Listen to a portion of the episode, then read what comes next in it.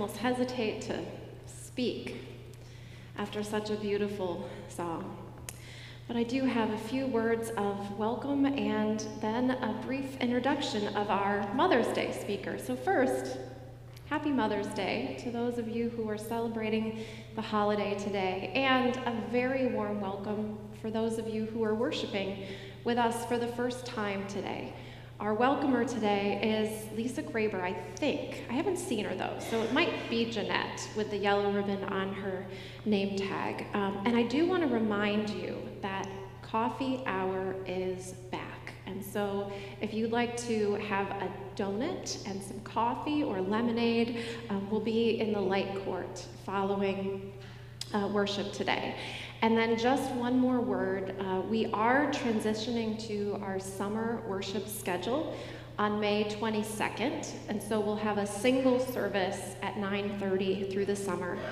And so we know that some of you absolutely loved worshiping outside, and some of you did not. And so we're trying to find a nice balance because um, it really is lovely, even if you disagree. I'm on team outside. Um, so we're going to do a month of worshiping outside. The plan is to, to, to worship under the sanctuary of the trees on the front lawn through the month of July. So June will still be in the sanctuary. Weather permitting will be in the um, front lawn in July and then back in the sanctuary when it gets a little steamier in August. So try to make everybody happy. So, um, and now it is my great honor to introduce Melinda Kaiser, our Mother's Day speaker. The diaconate is making a gift in her name to Helping Hand, which is a nonprofit organization dedicated to improving the lives of children and adults with developmental disabilities in Cook County and the greater Chicagoland community. So, Melinda, we're excited to receive your reflection. Thank you, Catherine. Good morning and happy Mother's Day. Um, Mother's Day is the day that we honor the mothers that we have or had and the mothers that we are or love. Today, I want to recognize a special group of moms, and that are my fellow special needs moms. Um, we have a very different experience of motherhood than many of the other moms. Moms of special needs kids have had to profoundly shift their expectations of motherhood at some point. It might be before or at birth, it might be a little further down the line. The shift was wonderfully described by Emily Perl Kingsley in her essay, Welcome to Holland. She says pregnancy is like planning a wonderful trip to Rome. You read all the guidebooks, you make fabulous plans, you even learn a little Italian.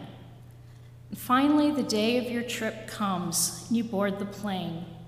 Several hours later, that plane lands, and the pilot's voice comes over the loudspeaker and tells you the local time and temp and says, Welcome to Amsterdam. And you look around and you say, No, no, this isn't right. No, I'm, I'm going to Rome. I've dreamed of going to Italy my whole life. I can't possibly be in the Netherlands. You might be angry at the pilot. I was angry at the pilot for a while. You asked him to take you to Italy, but he took you someplace completely different. This isn't what you planned at all. But now you are in the Netherlands. You get a few minutes to mourn that great trip to Italy you planned.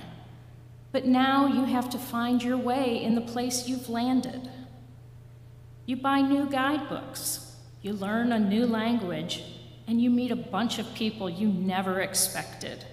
Some of those people are physical therapists, occupational therapists, speech pathologists, developmental pediatricians, neurologists, social workers, and special education teachers. You aren't in Italy, but this place has its charms. It may not be as flashy, the pace is a little slower, but it's pretty nice too. There are tulips and bicyclists and amazing art. Meanwhile, your friends are coming and going to and from Italy, and they're telling you how great it is.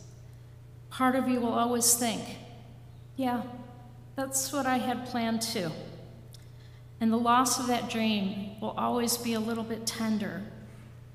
But you can't spend your life dwelling on that trip to Italy because then you'll miss the lovely, the special, and the sacred all around you in Amsterdam.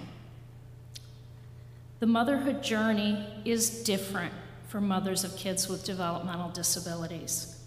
Mother's Day itself can be very different for moms of kids with developmental disabilities.